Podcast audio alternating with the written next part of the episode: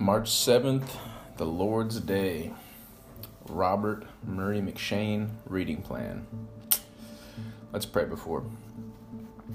Holy Heavenly Father, Father of all graces and mercy, I ask that you'd open up our hearts and our minds to your word right now.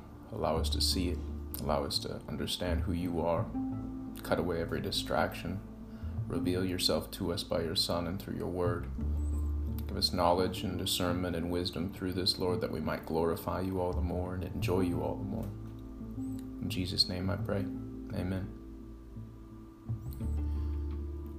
Exodus 18. Moses' father in law, Jethro, the priest of Midian, heard about everything that God had done for Moses and for God's people, Israel, when the Lord brought Israel out of Egypt. Now Jethro, Moses' father in law, had taken in Zipporah, Moses' wife, after he had sent her back, along with her two sons, one of whom was named Gershom, because Moses had said, I have been a resident alien in a foreign land, and the other Eliezer, because he had said, The God of my father was my helper, and rescued me from Pharaoh's sword. Moses' father in law, Jethro, along with Moses' wife and sons, came to him in the wilderness where he was camped at the mountain of God. He sent word to Moses, I, your father in law Jethro, am coming to you with your wife and her two sons. So Moses went out to meet his father in law, bowed down, and then kissed him. They asked each other how they had been and went into the tent. Moses recounted to his father in law all that the Lord had done to Pharaoh and the Egyptians for Israel's sake, all the hardships that confronted them on the way, and how the Lord rescued them. Jethro rejoiced over all the good things the Lord had done for Israel when he rescued them from the power of the Egyptians. Blessed be the Lord, Jethro exclaimed, who rescued you from the power of Egypt and from the power of Pharaoh. He has rescued the people from under the power of Egypt. Now I know that the Lord is greater than all gods, because he did wonders when the Egyptians acted arrogantly against Israel. Then Jethro, Moses' father in law, brought a burnt offering and sacrifices to God. And Aaron came with all the elders of Israel to eat a meal with Moses' father in law in God's presence. The next day Moses sat down to judge the people, and they stood around Moses from morning until evening. When Moses' father in law saw everything he was doing for them, he asked, What is this thing you're doing for the people? Why are you alone sitting as judge? Why all the people stand around you from morning until evening? Moses replied to his father in law, Because the people come to me to inquire of God. Whenever they have a dispute, it comes to me. And I make a decision between one man and another. I teach them God's statutes and laws. What you're doing is not good, Moses' father in law said to him. You'll certainly wear out both yourself and these people who are with you, because the task is too heavy for you. You can't do it alone. Now listen to me. I will give you some advice, and God be with you. You be the one to represent the people before God and bring their cases to Him. Instruct them about the statutes and laws and teach them the way to live and what they must do. But you should select from all the people able men, God fearing, trustworthy, and hating dishonest profit. Place them over the people as commanders of thousands, hundreds, fifties, and tens. They should judge the people at all times. Then they can bring you every major case, but judge every minor case themselves. In this way, you will lighten your load and they will bear it with you. If you do this, and God so directs you, you will be able to endure, and also all these people will be able to go home satisfied. Moses listened to his father in law and did everything he said. So Moses chose able men from all Israel and made them leaders over the people as commanders of thousands, hundreds, fifties, and tens. They judged the people at all times. They would bring the hard cases to Moses, but they would judge every minor case themselves. Moses let his father in law go, and he journeyed to his own land. It was Exodus 18. Next up, we have Job 36 today. Job 36. Elihu. Then Elihu continued, saying, Be patient with me a little longer, and I will inform you. For there is still more to be said on God's behalf. I will get my knowledge from a distant place and ascribe justice to my Maker. Indeed, my words are not false.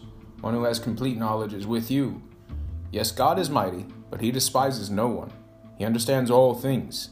He does not keep the wicked alive, but he gives justice to the oppressed. He does not withdraw his gaze from the righteous, but he seats them forever with enthroned kings, and they are exalted. If people are bound with chains and trapped by the cords of affliction, God tells them what they have done and how arrogantly they have transgressed. He opens their ears to correction and tells them to repent from iniquity. If they listen and serve Him, they will end their days in prosperity and their years in happiness. But if they do not listen, they will cross the river of death and die without knowledge. Those who have a godless heart harbor anger. Even when God binds them, they do not cry for help. They die in their youth. Their life ends among male cult prostitutes. God rescues the afflicted by their affliction. He instructs them by their torment. Indeed, He lured you from the jaws of distress to a spacious and unconfined place. Your table was spread with choice food, yet now you are obsessed with the judgment due the wicked. Judgment and justice have seized you. Be careful that no one lures you with riches. Do not let a large ransom lead you astray. Can your wealth or all your physical exertion keep you from distress? Do not long for the night when nations will disappear from their places. Be careful that you do not turn to iniquity, for that is why you have been tested by affliction. Look, God shows himself exalted by his power. Who is a teacher like him? Who has appointed his way for him, and who has declared, You have done wrong? Remember that you should praise his work, which people have sung about.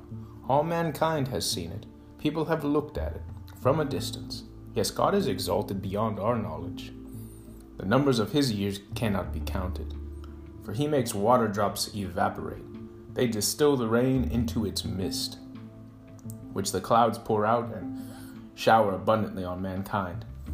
Can anyone understand how the clouds spread out, or how the thunder roars from God's pavilion? See how he spreads his lightning around him and covers the depths of the sea? For he judges the nations with these. He gives food in abundance. He covers his hands with lightning and commands it to hit its mark. The thunder declares his presence, the cattle also the approaching storm.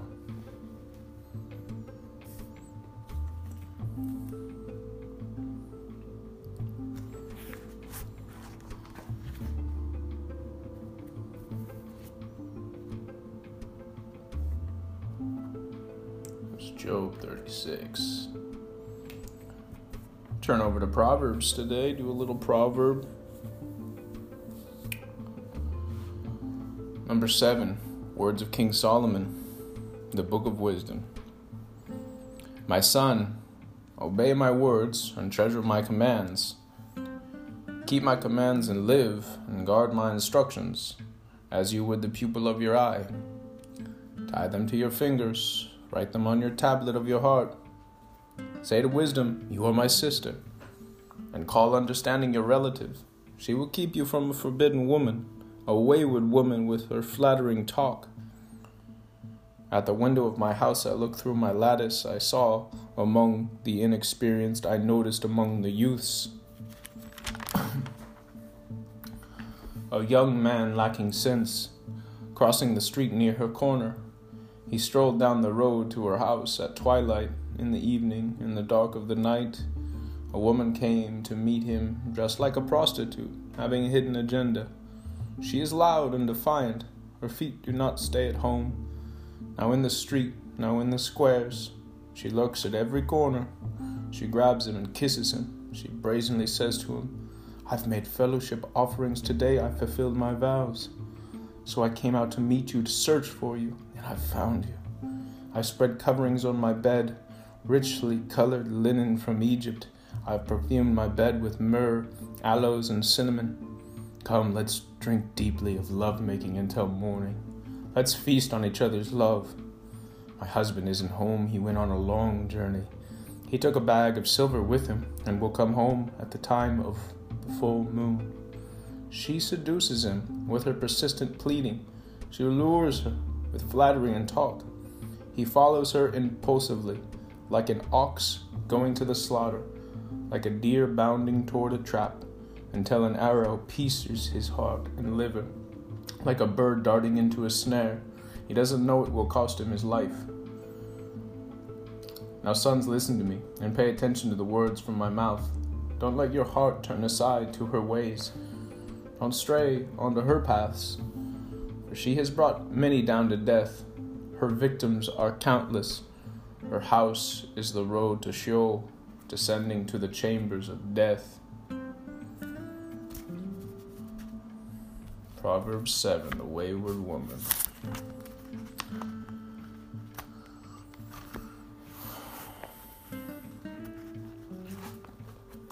Go to the Gospel of Luke 21 today. 21. Luke 21.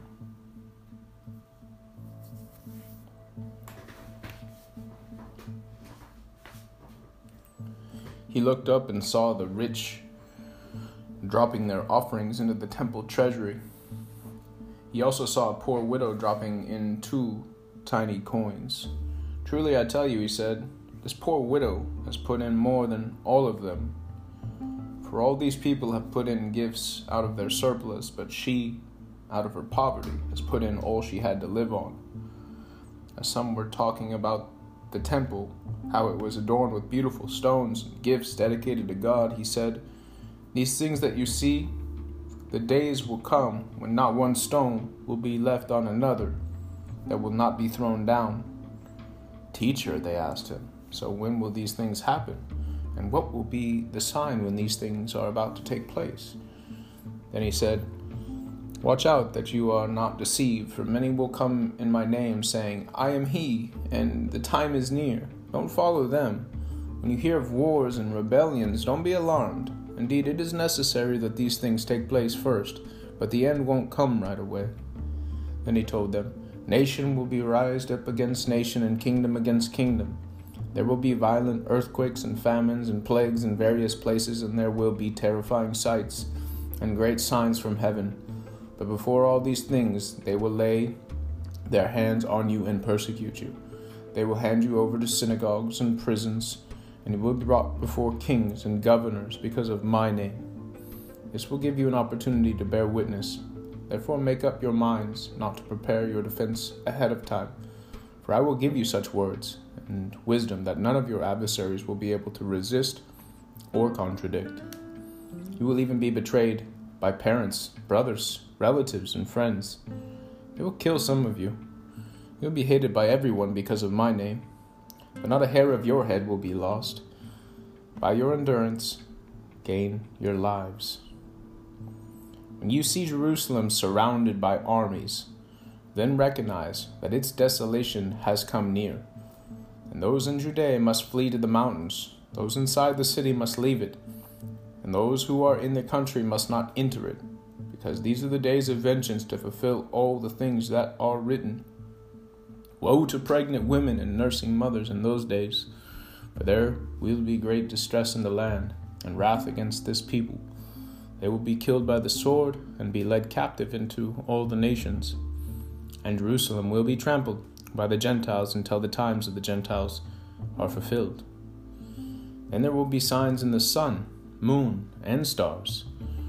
There will be anguish on the earth among nations bewildered by the roaring of the sea and the waves. People will faint from fear and expectation of the things that are coming on the world, because the powers of the heavens will be shaken. Then they will see the Son of Man coming in a cloud with power and great glory. But when these things begin to take place, stand up and lift up your heads because your redemption is near.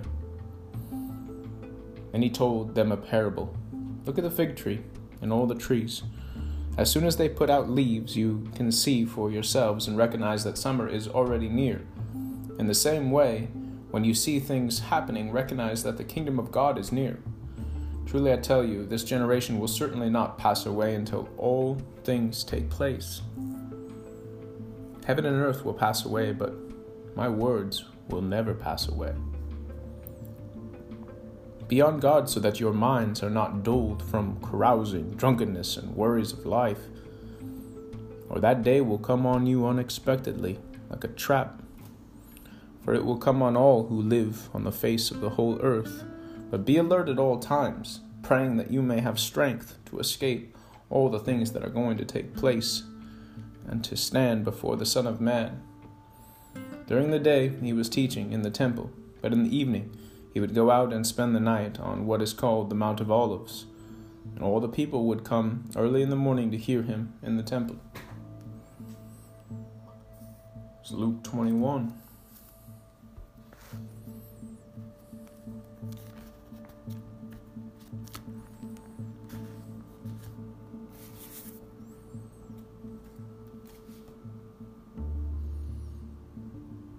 2 Corinthians 6 today.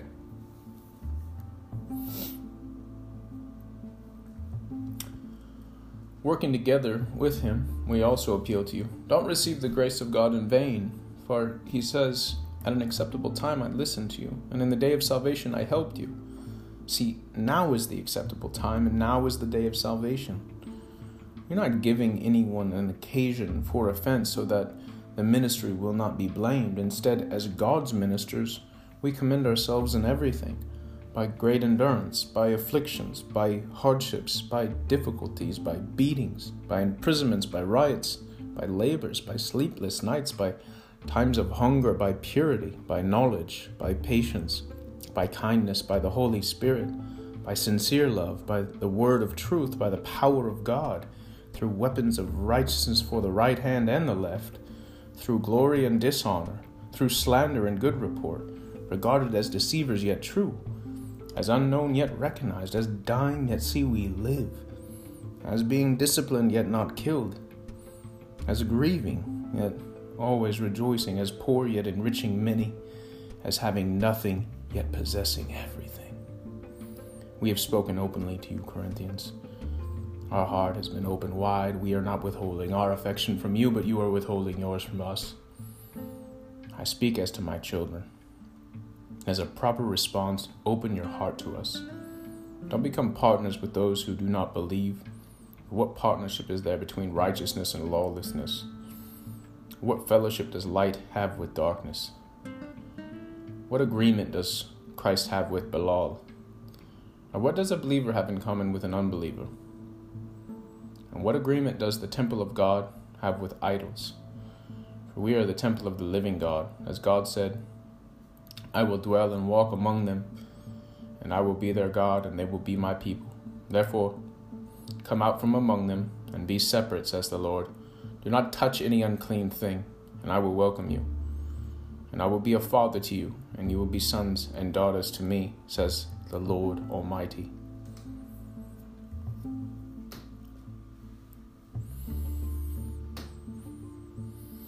That's the end of Robert Murray M'Cheyne reading plan March 7th. Now we step into the bonus here of meditating on three chapters for the entire month of March, which we are in 2 Corinthians 7 through 9 right now, so it flows perfectly today. So we'll just continue on to 2 Corinthians 7 now.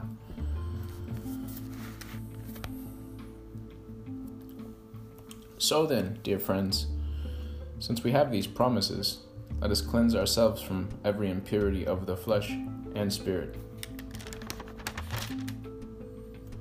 bringing holiness to completion in the fear of God. Make room for us in your hearts. We have wronged no one, corrupted no one, take advantage, taken advantage of no one. I don't say this to condemn you, since I have already said that you are in our hearts to die together and to live together. I am very frank with you. I have great pride in you. I am filled with encouragement. I am overflowing with joy in all our afflictions. In fact, when we came into Macedonia, we had no rest. Instead, we were troubled in every way conflicts on the outside, fears within. But God, who comforts the downcast, comforted us by the arrival of Titus, and not only by his arrival, but also by the comfort he received from you. He told us about your deep longing, your sorrow, and your zeal for me, so that I rejoiced even more. For even if I grieved you with my letter, I don't regret it. And if I regretted it, since I saw that the letter grieved you, yet only for a while, I now rejoice, not because you were grieved, but because your grief led to repentance. For you were grieved as God willed, so that you didn't experience any loss from us. For godly grief produces a repentance that leads to salvation without regret. But worldly grief produces death. For consider how much diligence this very thing, this grieving as God wills, has produced in you. What a desire to clear yourself, what indignation, what fear, what deep longing, what zeal, what injustice. In every way, you showed yourselves to be pure in this matter. So even though I wrote to you, it was not because of the one who did wrong or because of the one who was wronged, but in order that your devotion to us might be made plain to you in the sight of God. For this reason, we have been comforted. In addition to our comfort, we rejoiced even more over the joy Titus had, because his spirit was refreshed by all of you. For if I have made any boast to him about you, I have not been disappointed. But as I have spoken everything to you in truth, so our boasting to Titus has also turned out to be the truth.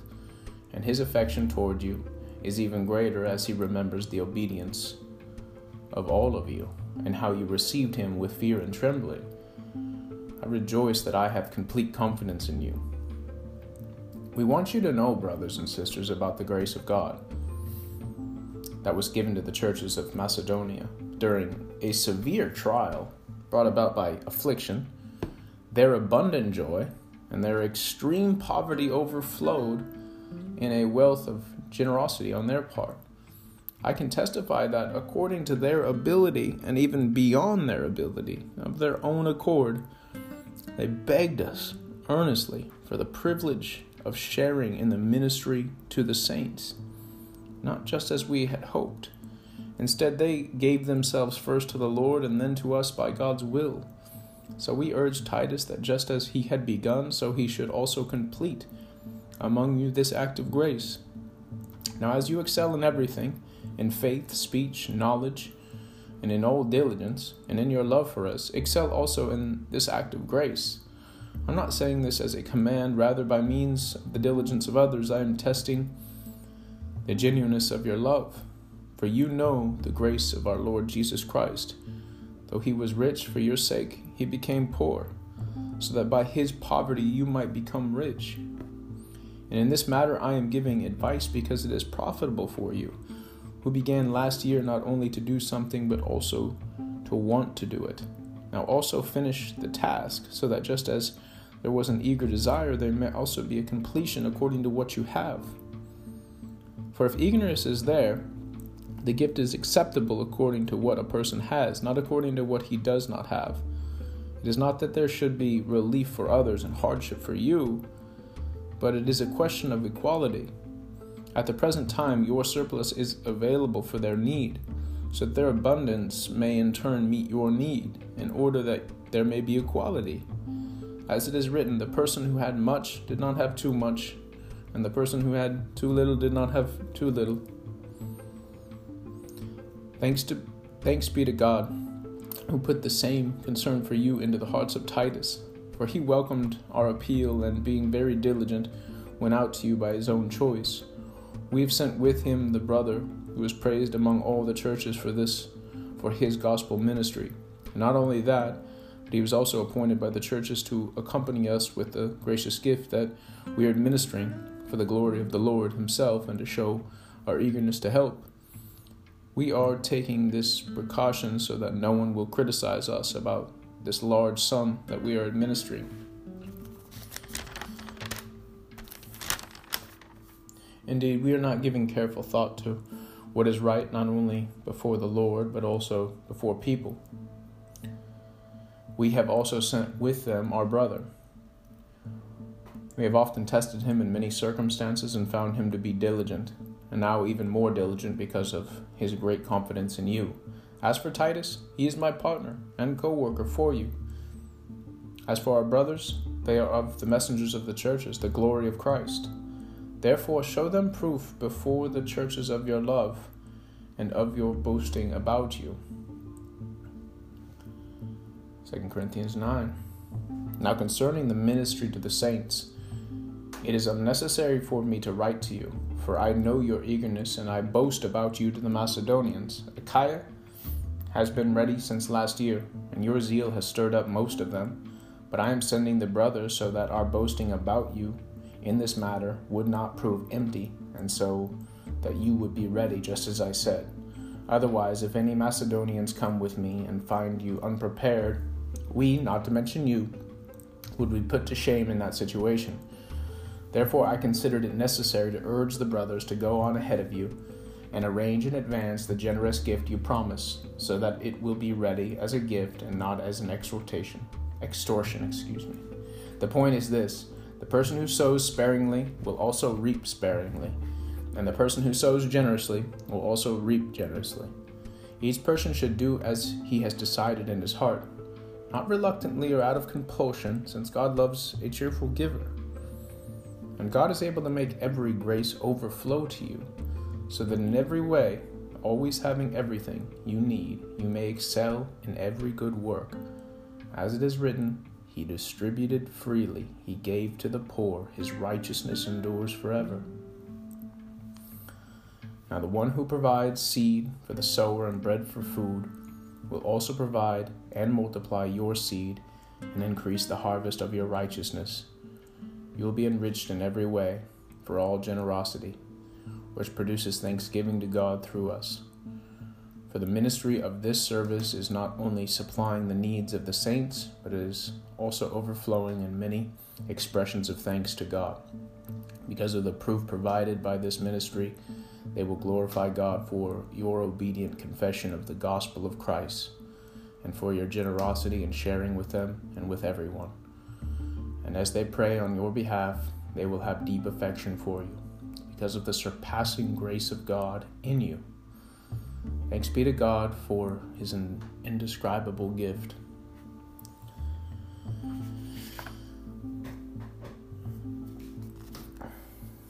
It's the conclusion for that reading.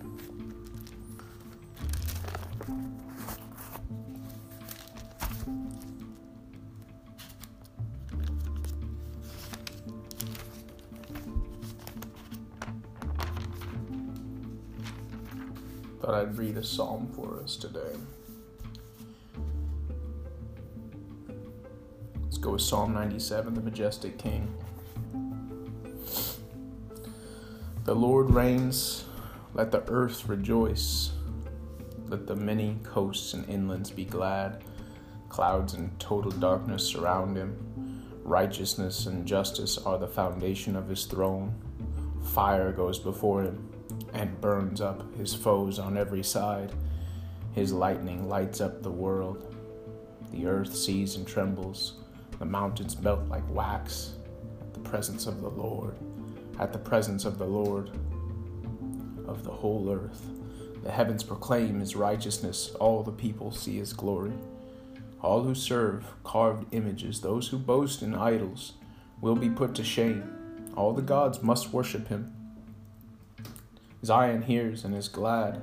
Judah's villages rejoice because of your judgments, Lord. For you, Lord, are the Most High over the whole earth. You are exalted above all the gods. You who love the Lord hate evil. He protects the lives of his faithful ones. He rescues them from the power of the wicked. Light dawns for the righteous, gladness for the upright in heart. Be glad in the Lord, you righteous ones, and give thanks to his holy name. Let's pray. Holy Heavenly Father, Father of all graces and mercy and comfort, you exalt the righteous in Christ Jesus because it glorifies your name. Shine a light on your glory today, Lord. Allow the world to know of you and your fame, Lord and the mighty works that you have done. Everything you do is a masterpiece, perfect, delightful. Let us enjoy you today. Let us absorb your word. Allow what we've read to be applied to our daily lives, Lord, in each and every moment that we can give credence to who we serve, what kind of life we live for you, Lord, through you and to you. All things are in your hand. We're in your hand. Mold us into thy Son. Thy perfection of thy Son, Lord, sanctify us with your word. Mold our thinking and our minds into that of Christ, dying to self, humbled, clinging to the one who gives us everything. In Jesus' name I pray. Amen.